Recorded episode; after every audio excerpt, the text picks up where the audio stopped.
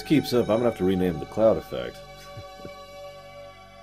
I know that sounds like a strange statement. Um, I'll I'll come back around to that point. It's just this episode and the next one are very much the cloud effect. If you don't know what that is, don't worry, I'll explain it later. One of the things I find most interesting about this episode is its historical significance. As I've mentioned before, there was still some debate, actually quite a bit of debate, of debate amongst the fan base as well as in the writers' room if the Borg were defeated. You know, the idea basically that the Borg were confined, confined to that one gargantuan cube and that was the end of it. And this is the first time they officially codified the idea that, no, there's a whole Borg people out there with a fleet, and, well, now the situation has changed. And arguably that might have been for the worse.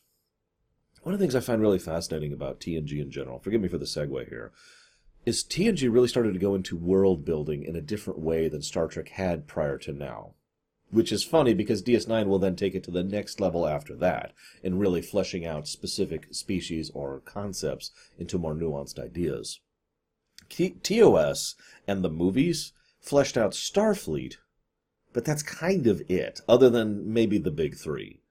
And so you got a, a couple species that were fleshed out, and the, you know Starfleet, the Federation, and that was kind of it. For the most part, the pieces, the other pieces were just kind of left dangling in the background. Then TNG was like, okay, we're going to introduce new stuff. And of course, they had no idea what they were doing, and there wasn't really a mainliner behind everything. So what we ended up getting was, okay, here's the Ferengi. They're these big bad villains. Well, they're kind of villainous. Okay, they're a little bit of a joke. Here's the comic relief. In short, lots of ideas were introduced in TNG that are completely contradicted by later Star Trek, including later TNG, because they kept developing it, because they didn't write it out in advance. There was no plan, there was no path. It was just, well, it's what DS9 does a lot. It was backloaded storytelling rather than front loaded storytelling. This is why, just to name three examples right off the top of my head, the Ferengi, the Cardassians, and the Bajorans, when they are first introduced in TNG, all three of them, are substantially different than what they would develop into mostly over the course of TNG and DS9. Which, of course, leads me to the Borg, which have actually changed every single time they've shown up and will continue to do so until First Contact. And arguably, they still keep changing in Voyager, but I, I just want to kind of leave that up to the side. Although, I, I, want, I have a quote here, really quick, really quick. So Ronald D. Moore said about this episode, it's a good way to bring the Borg back. They're very limiting in the way they are. There's huge collective, no voice to communicate with. You can't relate to these guys. We keep saying they're unstoppable, and if we keep stopping them, it undercuts how unstoppable they truly are. Ronald D. Moore, funnily enough, basically didn't work on Voyager. Hmm. Anyways, but I'm getting off topic. So the point is, this is another episode to help continue to develop the Borg. We now understand that they are a people. We understand a little bit more about how they function on an individual level certain things that will later to be developed would completely change this episode if they had been written in advance. Let me give you a direct example. Nanomachines hadn't even been conceptualized for the Borg yet. Never mind the actual assimilation tubes they have. One Borg, one drone, with you know a full supply of nanomachines, would be able to take over the Enterprise D under the right circumstances. But it's okay because those things hadn't been invented yet, so that's why Hugh doesn't have them.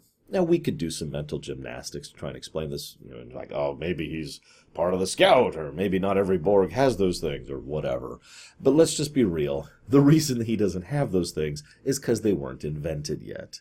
But it is interesting to go back to an episode like this because if the Borg were at this point what they have developed to since then, then they would have never beamed aboard a single drone. No errand of mercy, no nothing. That's that's a, that's a nightmare scenario and very hard to contain. No. I find that interesting. Now, I also have well, hmm, hmm. I'll circle back around to that point. I do want to give real quick praise to Jonathan Del Arco, which I hope I'm saying his name right. He's the gentleman who plays Hugh. He had actually auditioned to play Wheat, uh, Wheaton, wow, Wesley, all the way back in season one, and unfortunately didn't get the role. But I think he actually does a really good job with his role. He has to portray a very specific slice of innocently threatening, and then innocently confused, and then slowly losing the innocence and then slowly becoming the individual that we would come to think of as Hugh. He has to do a, a gradient of portrayal across the episode. And I think he nails it, personally. He's one of the things that really helps sell me on this episode.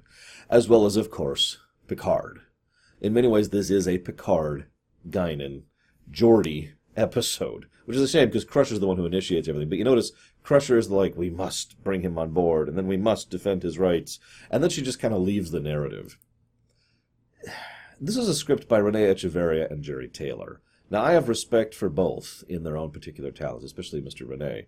Um, but the catch here is that there's a lot of holes in this episode.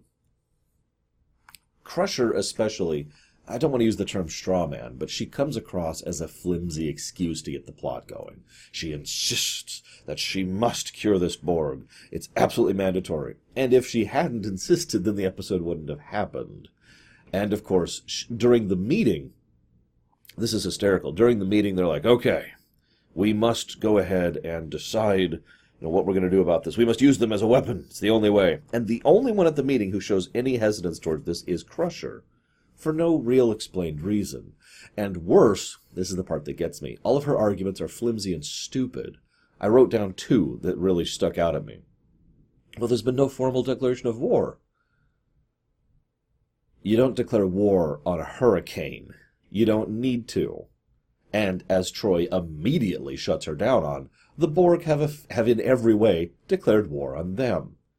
If an enemy power, which has a ship and personnel, goes to your homeworld with intent on conquering it, and very nearly succeeds, I think war were declared. Second point, we can't use a Borg civilian.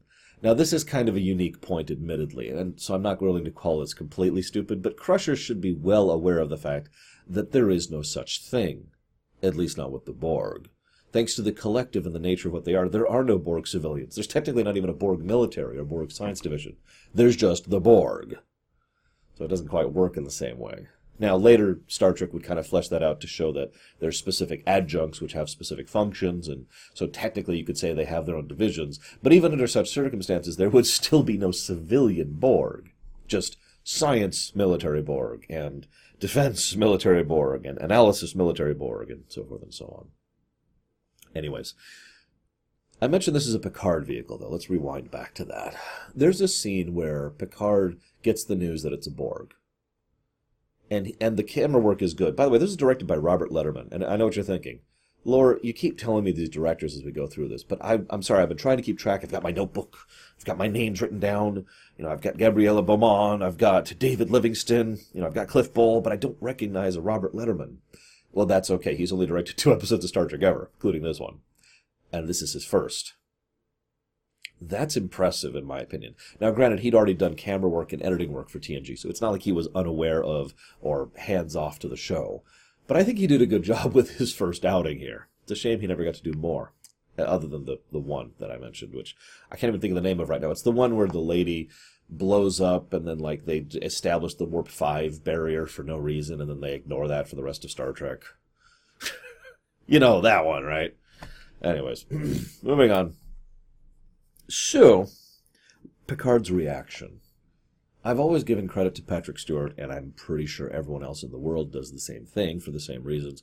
But my favorite part of his acting is actually his face. It's when he does his understated acting that I really love him as an actor. What he does is he portrays someone going through true panic and struggling to deal with that. It takes him seconds long, hard seconds to be able to even speak after finding out that there's a Borg there. And if you watch his face, it just slides into a scowl and then locks into place. Like he can't let himself go any farther. Or, to be slightly more accurate, he's effectively in shock. He is dealing with someone who is, he's dealing with, we are dealing with, excuse me, someone who is effectively stunned, literally stunned by this news and it takes several seconds for his command brain to kick back into gear after hearing that. It is a wonderfully understated scene, and it's awesome. So, they decide, okay, we're going to go ahead and we're going to use him as a biological weapon. This leads me to my next point. There's this interesting bit where Guinan and Picard are fencing. We've already established the fencing thing, I think. I gotta admit, it, TNG it comes up with so many things on the fly so late into the show. It's kind of hard to remember what is invented where. But I'm pretty sure the fencing thing was already a thing, and he's teaching fencing to Guinan. Guinan's point here is interesting. She, he says it's an errand of mercy, so she pretends to be injured and then attacks him, and her point is you were wrong. Her intended point is you were wrong for showing me mercy, for feeling sorry for me. But the real point is actually a much more re- realistic one and one that is true in real life. It is dangerous to show mercy. It is dangerous to reach a hand out to someone because you never know what the reaction is going to be. Sometimes you'll find someone who just needs some help and you'll help them. Sometimes you'll find someone who will take advantage of you. Sometimes it's a trap and they're just wanting to hurt you. All three of those and the gradients in between them are true in real life. It is a risk to try and help other people. And that is a very valid point, in my opinion. It's not the one she intended, but it's the one that came across, which is funny. Because that brings me to something else. The stated intent by basically everyone involved in this episode was to show how Guinan and Picard are prejudiced, and they have to overcome their prejudice. It's a very Star Trek kind of a thing, right? That's all a load of hooey in this case. now, this is, of course, just the realm of opinion, so I'll go ahead and say that because I don't want to say in my opinion for the next 15 sentences, okay? So, in my opinion, boilerplate, this episode is not about overcoming prejudice. It's not. Picard and Guinan both have a very valid prejudgment of the Borg. Not just because of what they've gone through, which is the emotional side of it. But from a purely intellectual perspective, the two of them get the Borg in ways that basically no one else does. And the Borg are unique. This isn't someone with a different skin color or a different gender, uh, gender, excuse me, or someone who's wearing different clothing, or someone who's from a slightly different country or speaks a different language. This is the Borg, and we have to treat them under the unique circumstances of being the Borg. As I mentioned earlier, there are no Borg civilians. It's simply the nature of what they are. You could argue what it is, actually. Now, I bring that up, though, because I still think the episode works very well with its unintended message that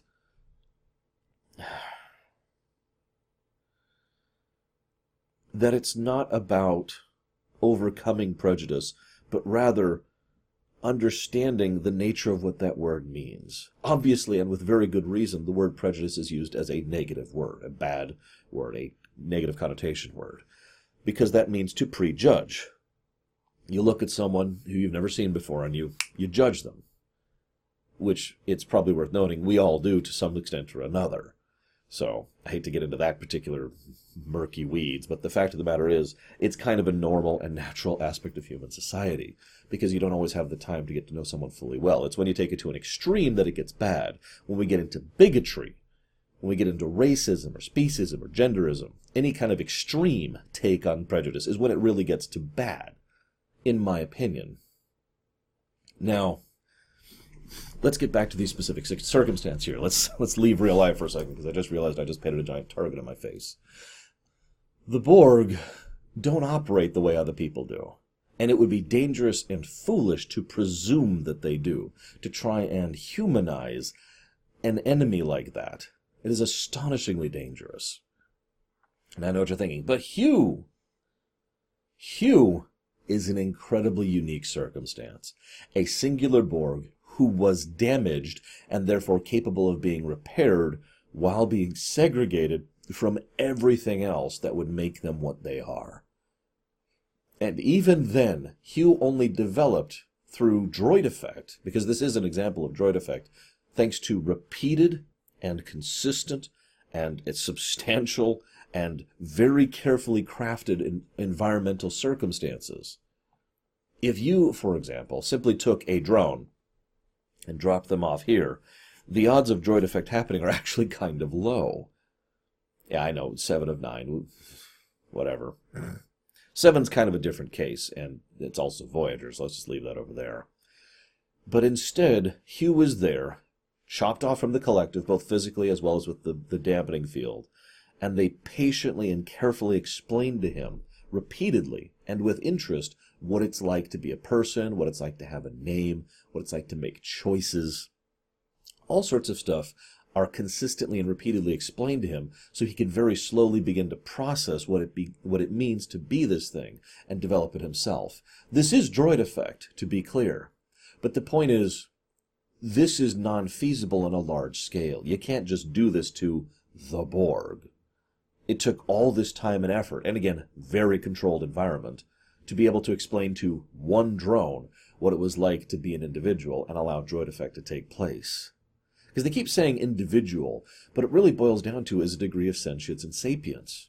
Most Borg drones, bleh, most Borg drones, functionally, are not sentient sapient beings. Not really. They are pieces of a whole. Picard rather aptly uses the comparison that your arm is not a person. It's a part of you. Drones are built and, well, excuse me. Droids, drones are rebuilt, let's use correct terminology here, into becoming a part of the whole. Each individual cell being crafted from an individual and turned into, functionally, a cell of the greater whole.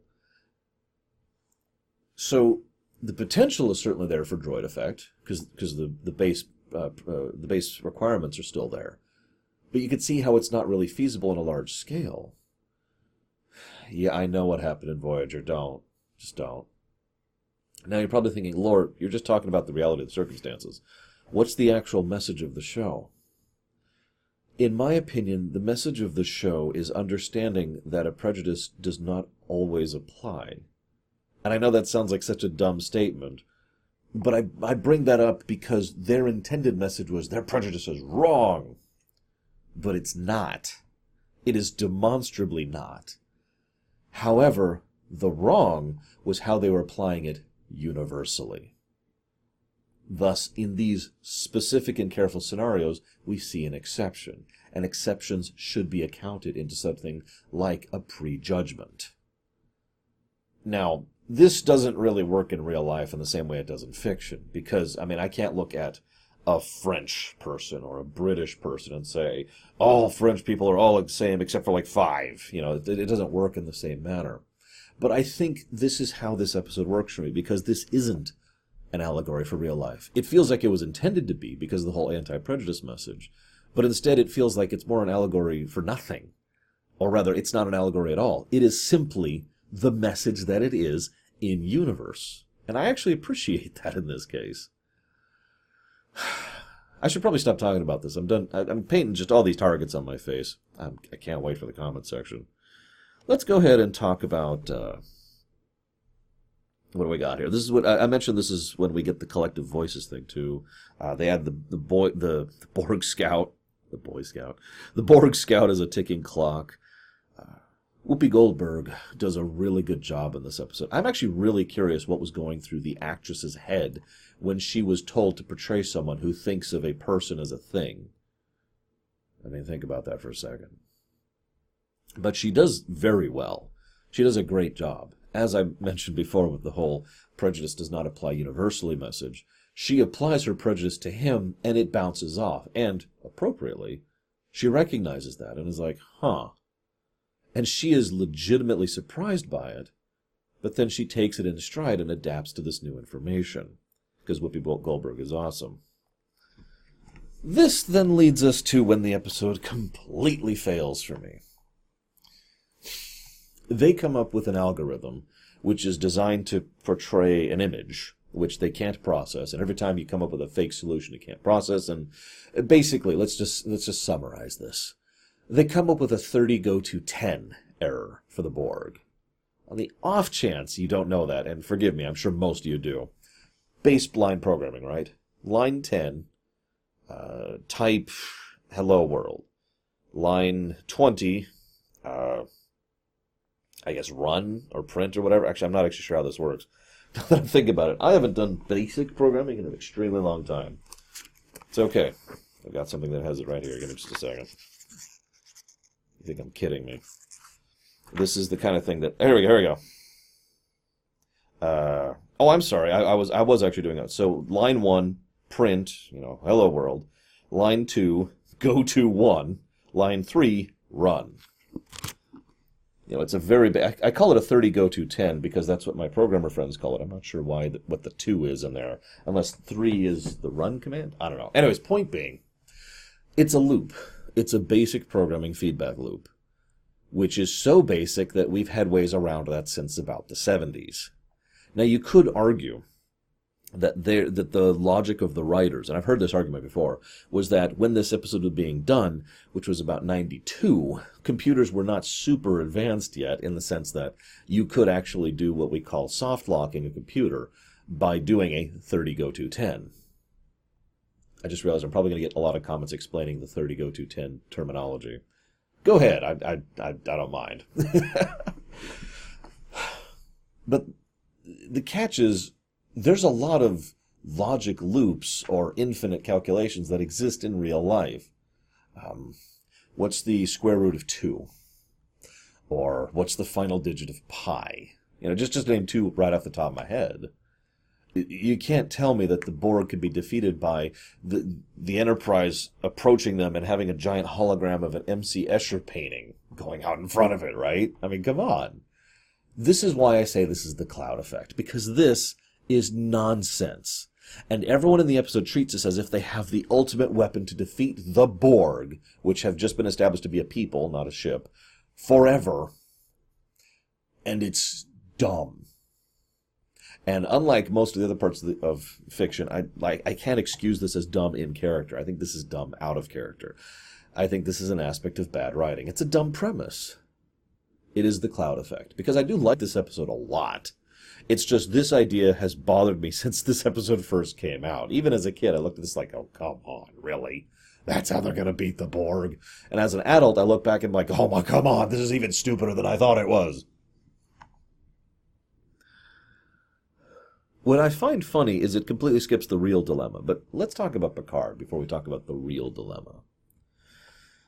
Picard compares Hugh to a lab animal that's being experimented on. And then he says, drop it.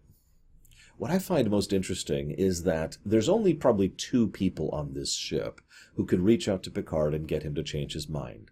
And one of them can't. talk about why in a moment. Picard has been utterly distancing himself from the situation. To him, it is a calculation, a variable, a program. I myself have talked about distance theory many, many, many times. And the only reason I say it's a theory is because I can't prove it 100%. But I firmly believe in this theory, to be clear. It's the idea that the, the closer you are to actually doing something, the more difficult it is to do, the more personal it is. And the more distant, the easier. The usual explanation I use is killing. I, I know that's horrible, but it comes up a lot in fiction. It's a lot harder to strangle someone to death than it is to shoot them, than it is to order their death than it is to push a button on a console and so forth and so on. In short, the further distance you are from the act, the less it affects you. And I believe, you know, again, a theory, that this is an aspect of human psychology. Which leads me to Picard, who is doing everything in his power to distance himself from this. And speaking as a trauma victim myself, I understand that completely. Because in some cases, it's the only defense. It's the only thing you can do to, to, to tolerate it, to cope with it, is to just, nope. Nope, sorry, I gotta think about what I'm cooking tonight. Um, uh, I've already vacuumed, so I don't have to do that. I am gonna need to do the laundry in a couple days, you know. You just, you distance yourself. You think about other things. Obviously, I have not been through something quite as horrible as Picard has because I'm not sure there is such a thing in real life. But the point is, I get that idea. And so, what it takes to force him to remove that distance is one of his closest friends who also has been through the same thing. See, Crusher couldn't do this for Picard. This is this is actually kind of weird, and it's one of the only reasons I'm willing to forgive her being removed from the narrative because it had to be Guinan. Guinan is close enough and understands. Truly Janoskos what he has been through. there's this wonderful bit where she says, I'm not sure he is still a Borg. And Picard's response, the other thing that Patrick Stewart does really well is he knows how to throw steel spikes into his voice. I don't know how else to describe it. It's not acidic. It's not vicious. He just knows how to layer his words with iron that also happens to be spite. It's, I know that's a strange way to explain it, but he just lays into it. This is not, it's not a person, damn it, it's a Borg. And, and turning this into some kind of pet, and he just rants for a bit. And it's probably the first time, no, there's no probably. It is the first time since family we've seen Picard having to cope with this at all. All those emotions just bore just right through his skin. And they're all right there on his face. That's a horrible mental image. I apologize. And so Guinan ultimately decides to not try to convince him and instead simply says, if you're going to go through with this, it might be harder to live with than you think if you don't at least face him first. And of course Picard takes that to heart because she's his friend and she knows. So then we see him pacing in his room. And once again, that wonderful facial acting. Worf calls up, We're ready. And Picard doesn't say, Okay, come on up. No, what Picard does is hesitate. Like you can just see the dread. And as he's steeling himself to actually visually look at a Borg again, that kind of manic horror. And finally, he just locks his face down puts himself under control, turns around, and attacks him. And he does his whole negative, uh, negative reinforcement tactic. I am Locutus of Borg. You will help me assimilate these people. Because he's pushing him. He wants to, he wants to see the Borg, so he treats him as a Borg. And it is Hugh who responds as Hugh that ultimately changes Picard's mind. Now, I give the episode credits on this point. Picard has always been a pretty big defender of individual right, of free will, if you want to put it in such terms. In fact, that came up in The Perfect Mate, if you remember. He was willing to excuse a lot of crap, but the moment her individual will was being infringed upon, he stepped in. And they then decide, okay, now what? And the interesting thing is, the big dilemma of the episode becomes, what do we do about this? Because the previous, the, the real dilemma which I'll talk about in just a second, is ejected immediately. And instead, it's no, we can't do that. There's no debate whatsoever. Instead, what do we do now? Well, we could erase his memory and send him back. Well, that's horrible. Well, we could send him back and have him get his memory erased. Well, that's horrible. And this is the one and only time Crusher re-enters the narrative to say, well, what do we ask what he wants? And of course, Picard is all in favor of that. So Picard and LaForge flat out try to explain to him, this is your choice. Hugh, of course, then makes the ethical choice of saying, I'm saying ethical, that's the wrong way to phrase it. I'm sorry. Uh, the, the cold, the cold calculus, the opposite of ethical choice. I am not worth as much as all of you.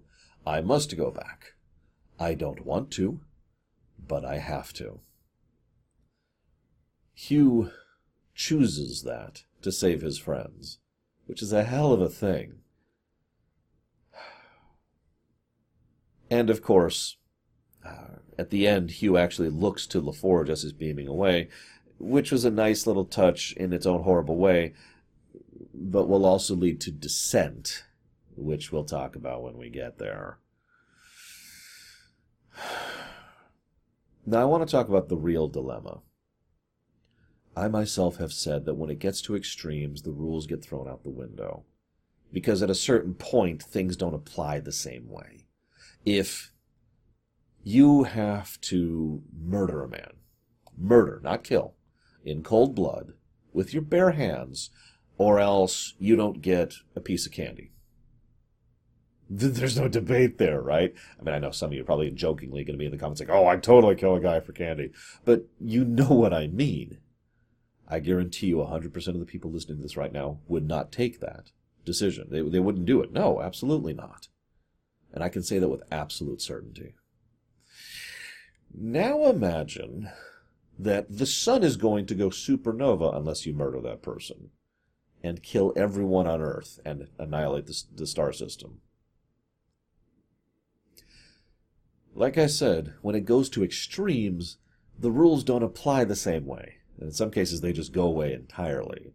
Now, this generally only applies in fiction, which is why I feel safe going ahead and laying this down as a, as a rule rather than a theory. Because fiction is when extremes can really come into being. We don't see a lot of, oh no, the star's going to explode unless we, we don't pet this kitten kind of scenarios in real life. But we see it all the time in fiction. Which brings me to the real dilemma. The Borg are an extreme. They are an extreme threat and an extreme problem. Under all other circumstances, tossing an innocent life into the maw of hell simply to destroy his own people would be unconscionable. Conscionable? Conscionable? Would be wrong. would be really, really wrong. And you'll notice in the episode proper, it's not even brought up as an option. It's immediately torpedoed. But that is the actual dilemma here and a dilemma the episode completely bypasses. In fact, I'm not even sure the writers thought of this. Do we destroy an innocent life to save ourselves from an extreme threat? Now, of course, this MC Escher threat isn't a threat at all, and in fact is extremely stupid. And I'm not even going to talk about the whole individuality as the real virus thing because I'm sorry, the Borg assimilate individuals all the damn time. So I'm not sure what the difference here would be, but I'm getting off topic.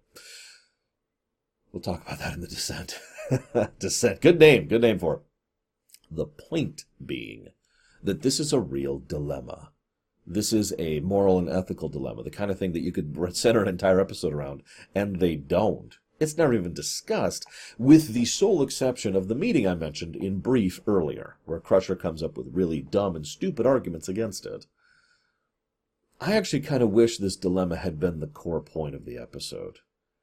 At the same time, I'm okay with it not. In fact, can I just take an aside and say one of the things I like about this episode? There's no threat of the week. There's no romance of the week. There's none of the other tripe that I just get really sick of in TV in general.